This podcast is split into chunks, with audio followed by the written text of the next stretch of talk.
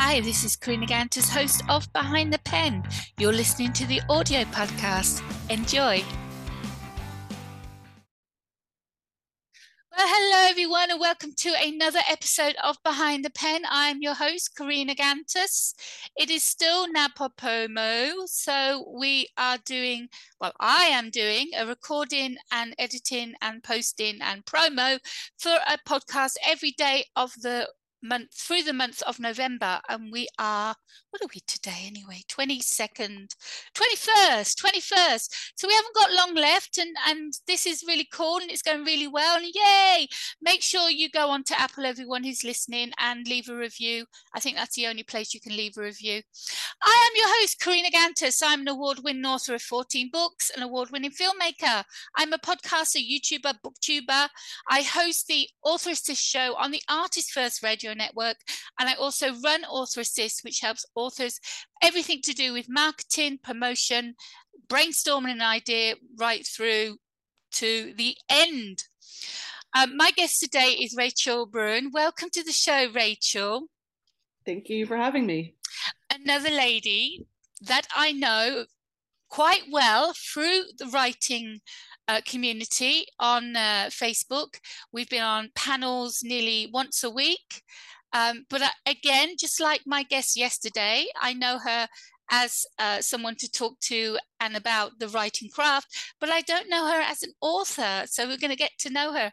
So the first question I ask my guests is what do you use your pen for? Uh, writing down notes of stories that come to me yeah because that is i do most of my actual writing writing on the keyboard. So i literally use my pen when i am out and about collecting up all of the ideas that float to the top when i'm doing things like chores or taking the kids to their activities. And uh, I, I would say I have more than one pen. I have many different colors because I love writing in many different colors. And uh, yeah. love the variety. I have one of those pens with the many different colors, and you flick on it, yes. and you, yeah, yeah, I love changing my ink as well. So everywhere you go, you've always got a pad and pen. So if anyone finds you in the street and they'll say to you, "Have you got a pad and pen so I can write a little note?" You say, "Yes, of course," and you'd whip it out your handbag. Oh yes, Yes. Yes, there you but go. would have more than one. Actually. I think it's it's part of the uh, equipment every author, at least every every writer, every author should carry. Um, this is a, a podcast for all creatives. And um, I'm going to repeat myself like I do every podcast. And I know you all hate that, but I have to say it. When you're creative, it's never one thing. You've always got something, a passion, behind that you've maybe played around with, but you've concentrated more on one type. With me, it's writing and singing, maybe some art. With you, I know it's writing, but what else? What's your hidden talent? Oh gosh, I don't know if I really hide any of my talents um, with social media. I'm like, here I am. Love it. Um, but uh, in addition to writing, I also really enjoy um, crafting. So I enjoy knitting, sewing, a little bit of crochet, um, anything that I can dabble in. Um, I also really enjoy theater. Oh. And there's been, yes, uh, there's been times where I've just been in the throes of a writing slump, if not an outright writing block. And doing some sort of theater project where I get to take on another character and inhabit another character has really just um, helped me break out of that because it is creative and you're really you're, is. Yeah. Um, I also like playing music. Um, when you say I, playing music, you mean listening to music or playing? Uh, playing. Both so like i will listen i love listening to blues. I'm into blues lately just like especially guitar blues. I just love mm. it um and i also play guitar um a bass a little bit of piano um and i sing And so Wow, you you are a lady with so many hats and I never knew. The acting's really blew me away. I would never have, have, put you on the stage that is that is fantastic but i've i've done that i've i used to do community theatre i think when mm-hmm. you're a singer as well um, you have that artistic um, you just want to get it out whether you sing or you act you just have to uh, it's different when you're drawing or when you're when you're doing crochet but when you're singing or acting you just express yourself. Everything comes out into it. Yes and it, it does take i think a little bit of a switch in mindset because when you're like say when you're writing you're creating these worlds but they're all going onto the page and so like a lot of times i can't even write around other people. Mm. um, it's very very hard for me but when you're singing or performing in any sort of way you have to you have to open up and you have to for me anyway draw on a little bit of courage to get up there in front of people whether it's like like you said community theater whether it's an open mic night or um, with the society for creative anachronism i've done some um, work there especially with my friend lara katina who is um, runs a commedia dell'arte troupe oh wow and, yeah it's it's so crazy and it's so amazing and to me, there's just something about being around people who have all these different creative things that I find very motivating. Um, and then when I, like I said, and then then I get a little peopled out, and I got to come back and come back into my shell and, and write on my computer. But yeah, I, I like having all of those things available. See, I would never, I would never.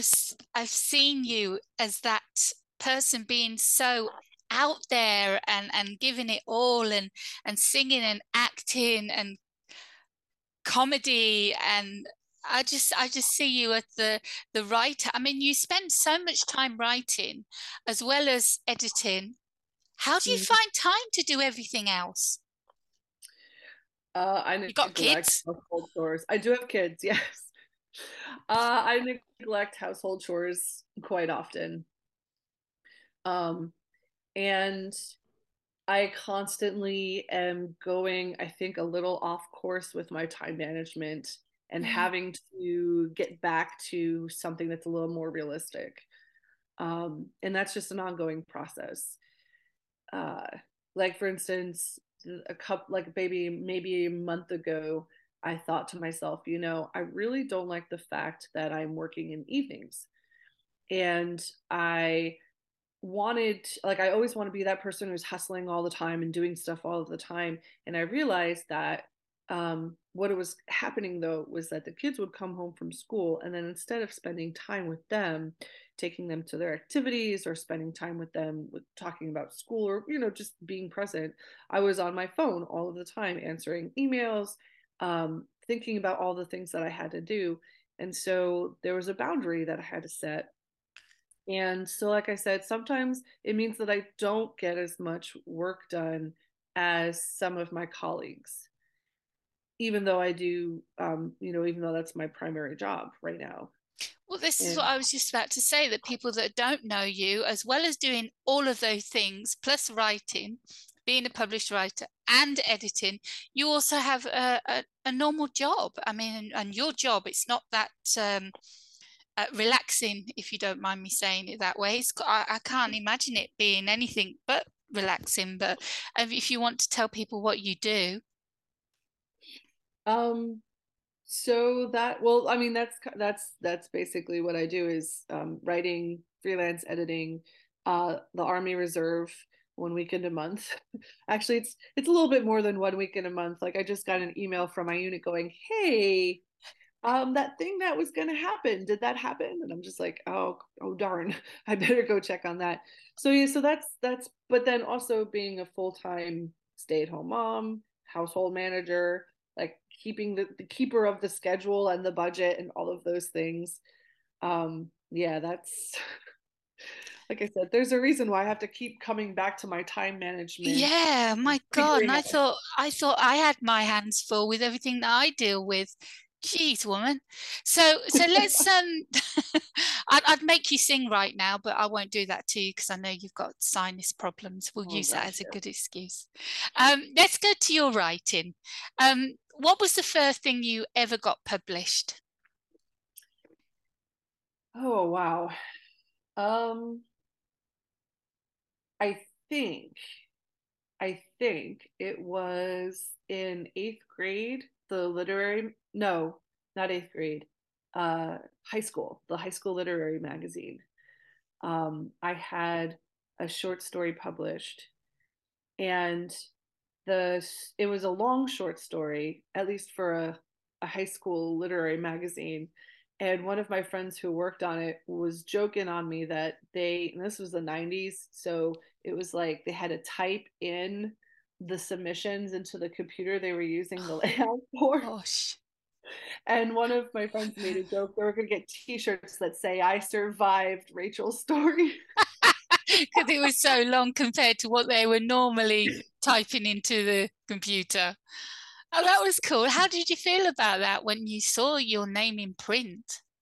Oh, I was addicted. I was like, "This is not going to be the last time this." That happened. was it. I, that started it all. It was fantastic, and it was it was not just like seeing it in print. It was knowing that the story had that had that impact like had an emotional impact on people um and i just i was like this is great and i want to do this because i love to read mm-hmm. like i'll i'll read anything i mean i'll read somebody's t-shirt if they stay still long enough but it you know reading from a young age meant that for a long time, what I was reading was so much better than what I was writing. And when I finally started to get published and to get those credits, like it was a good feeling because I'm like, oh, I'm getting there. I'm gonna get there, you know. So it's uh, yeah. I mean, when when you're published, that that's that t- just gives you the the confidence um, to, to keep going. And it just makes you feel competent that you're able to do that. If someone's willing to to pay money to publish your work, then that means you you can you're good. You you've got to be good for them to pay money for it. So I mean, if that's an, not an incentive or anything to boost up your confidence, I don't know what isn't. So what about your first uh, novel? What was your first book you ever got published? or oh. short story collection like some people do? So my first, um, so in between the fiction writing, um, I went to, into the Army Reserve, and that was in late 2001, mm. and I went in as an as a military journalist. Yeah. So, yeah. So there, I have a I have a ton. If you if you Google Rachel Brune Sergeant Army, um, you'll see Sergeant. Oh wow, I'm honored.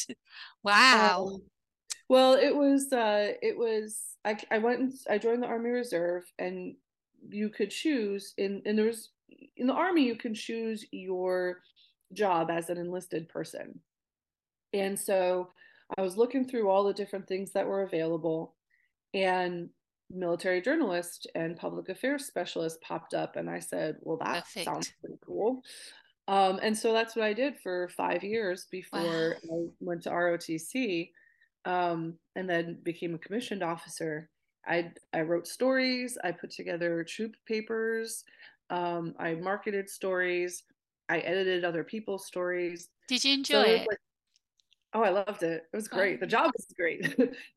Being a, an E5 on an entire brigade staff, that was maybe a little less exciting. um, oh, gosh. It was, it was a great job. I mean, I got to to travel and talk to people.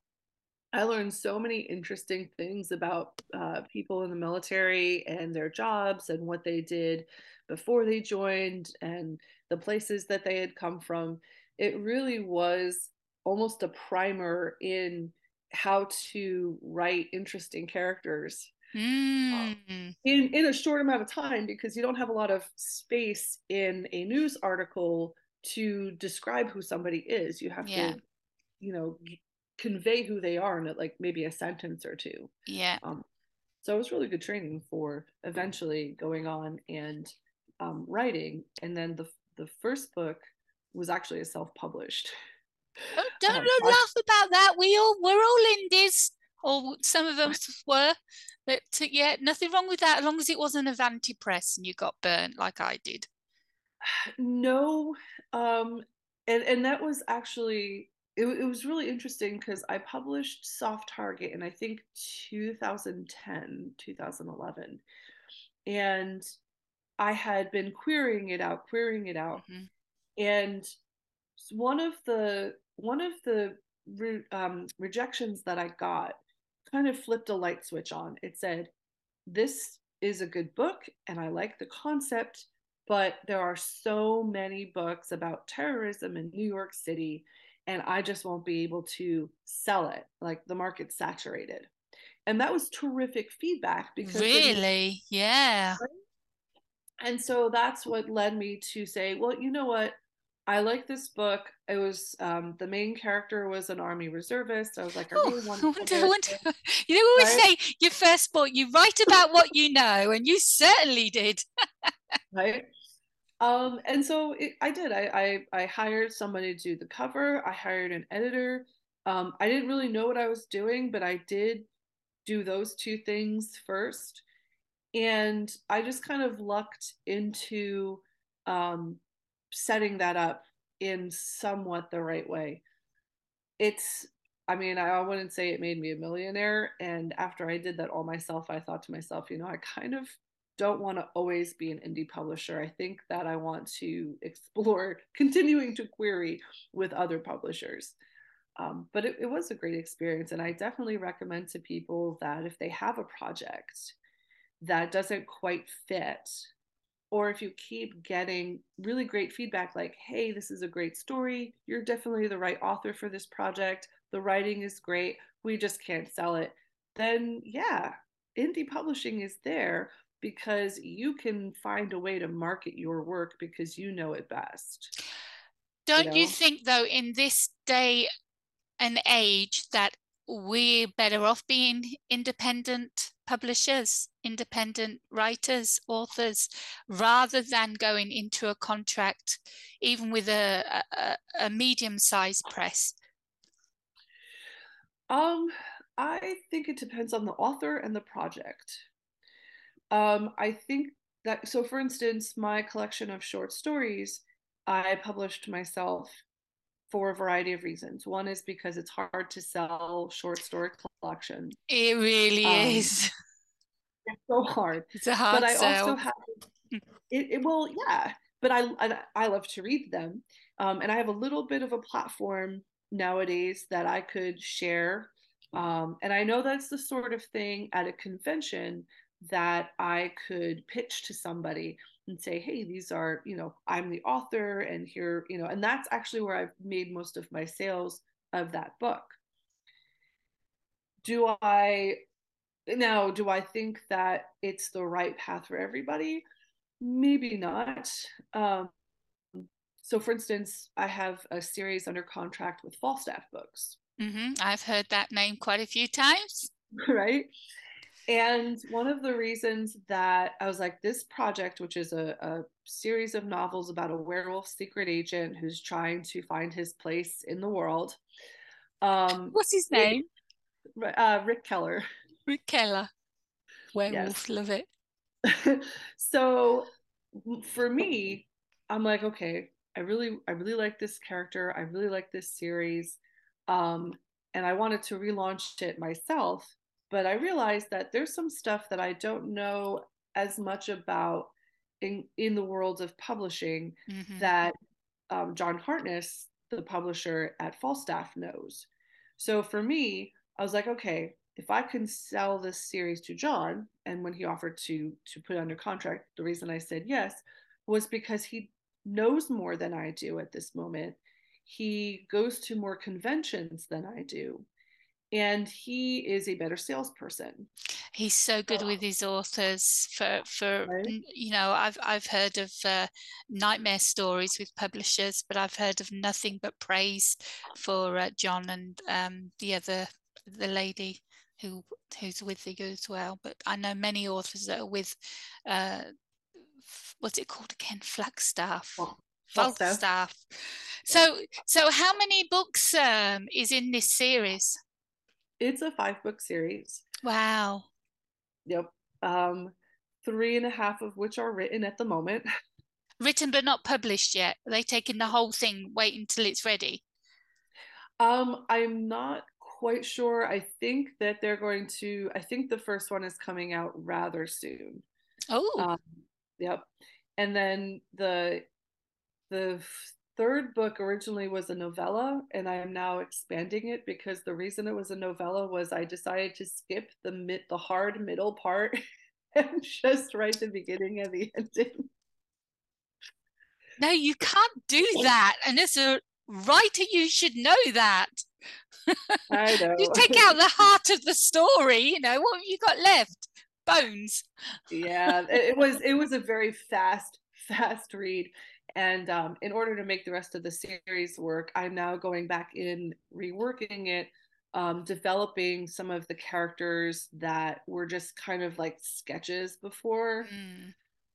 Um, so yeah, and then the last book is plotted um, with like a general outline of XYZ, and then um, it'll it'll be done. So, I mean, the, the question, are you a pantser or a plotter? It sounds to me like you are a plotter. yes. How, Uh, how, um, how manic are you? not not super manic. Um, I will tend to spend a lot of time in my head before sitting down to write. And, and a lot of that time in my head is where I think the pantsers spend when they're sitting at the computer. Yep. Um, so I'll I'll be like washing the dishes or going for a run or working on another project and I'll be like, "Oh yeah, that's a good idea for a scene," and I'll write it down Yeah.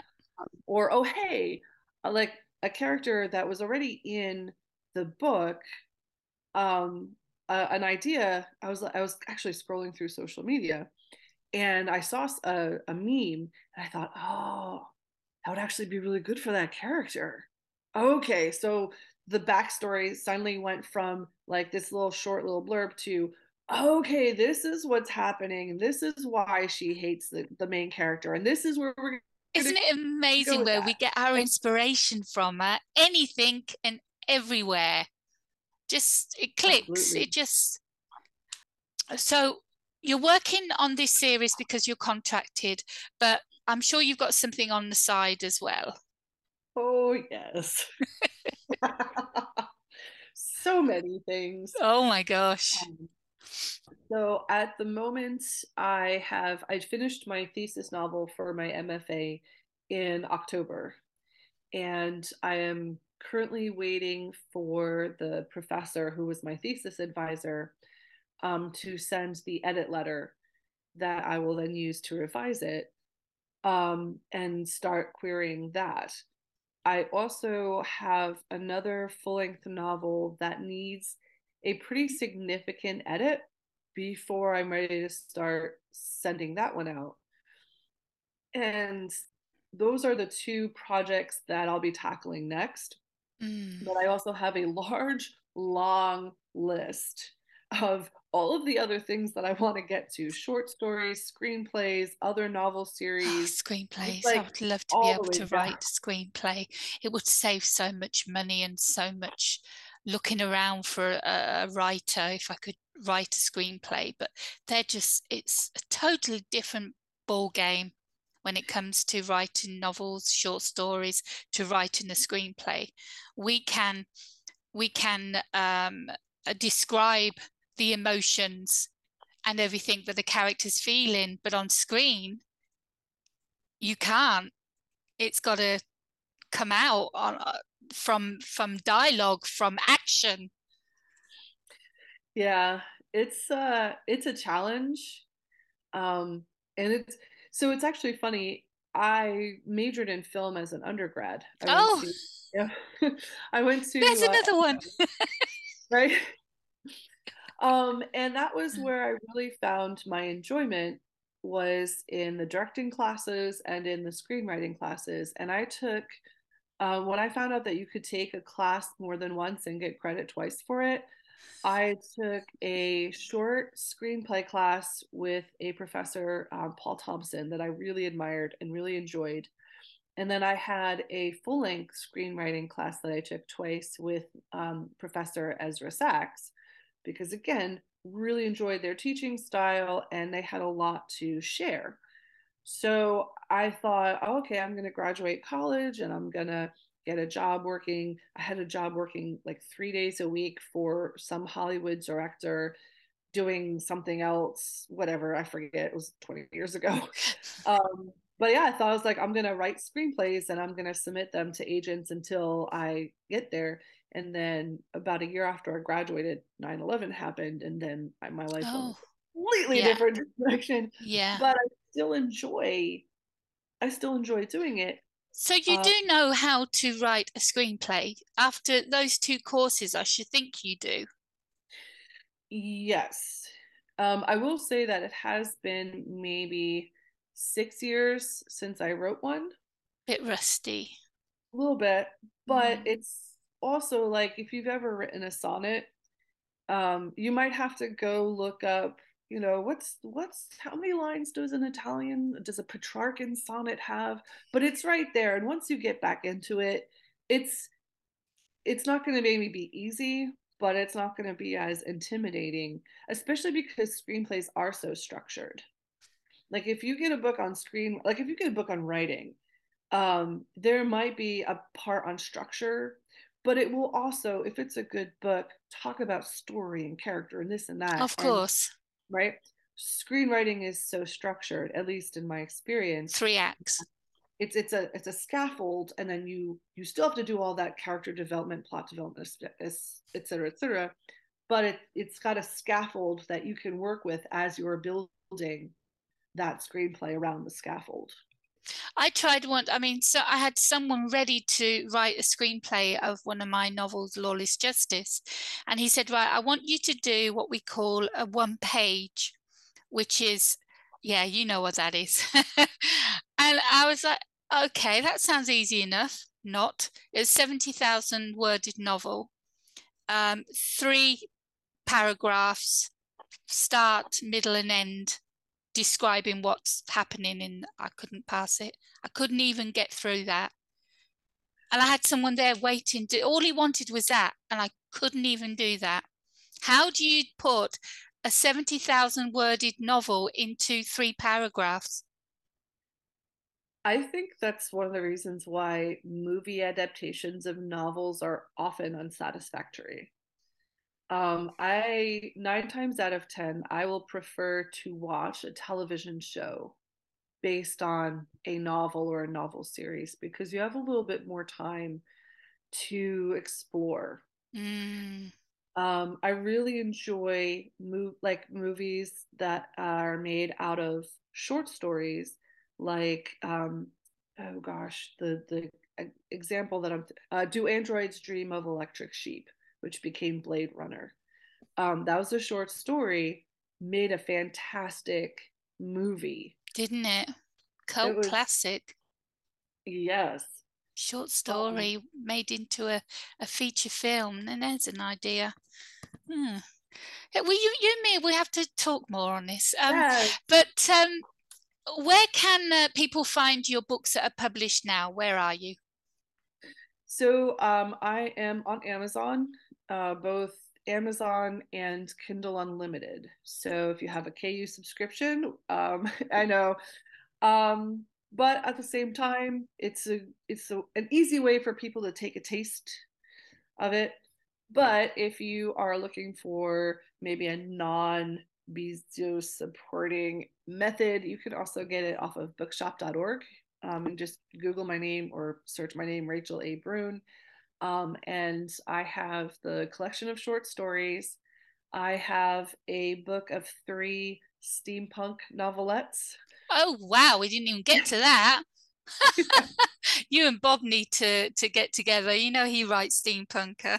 Yes, yes indeed. um, but yeah, but you can also find me online at um, www.infamous-scribbler.com um, and also on Insta at Rachel A. Brune. Um, So and yeah. you're on you're on Facebook. You on any other Twitter? You on Twitter? I am sort of moving away from Twitter. I am on Facebook. Don't blame you. And uh, I just started a Mastodon profile. Um, but I have tried different social media before, so we'll see like how that works out. Well, Rachel, uh, you've just you've really surprised me. I, I for how, what people see of who you are. I, know, I know you said you're very open and you don't hide anything, but what we see of you, and then what we've talked about and what you've done and your talents it's not just writing it's you have so many talents and so much experience in your life so far i mean wow i'm i'm blown away you just amaze me you're amazing you really are oh, I'm blushing. You can't see oh. it, but I'm blushing. oh wow! No, it's been an honor having you uh, as a guest on Behind the Pen. I wish you all the best with your projects, and I hope you get this uh, new book out soon because I can't wait to uh, see the Werewolf Detective. Thank you. It's been a pleasure. I've really enjoyed this. We got to do this again. Hey folks, you're listening to the podcast Behind the Pen. Behind the Pen brings you fun and entertaining interviews by amazing creatives. And if you'd like to support and keep the podcast going, you can donate via my Linktree page. That's linktr.ee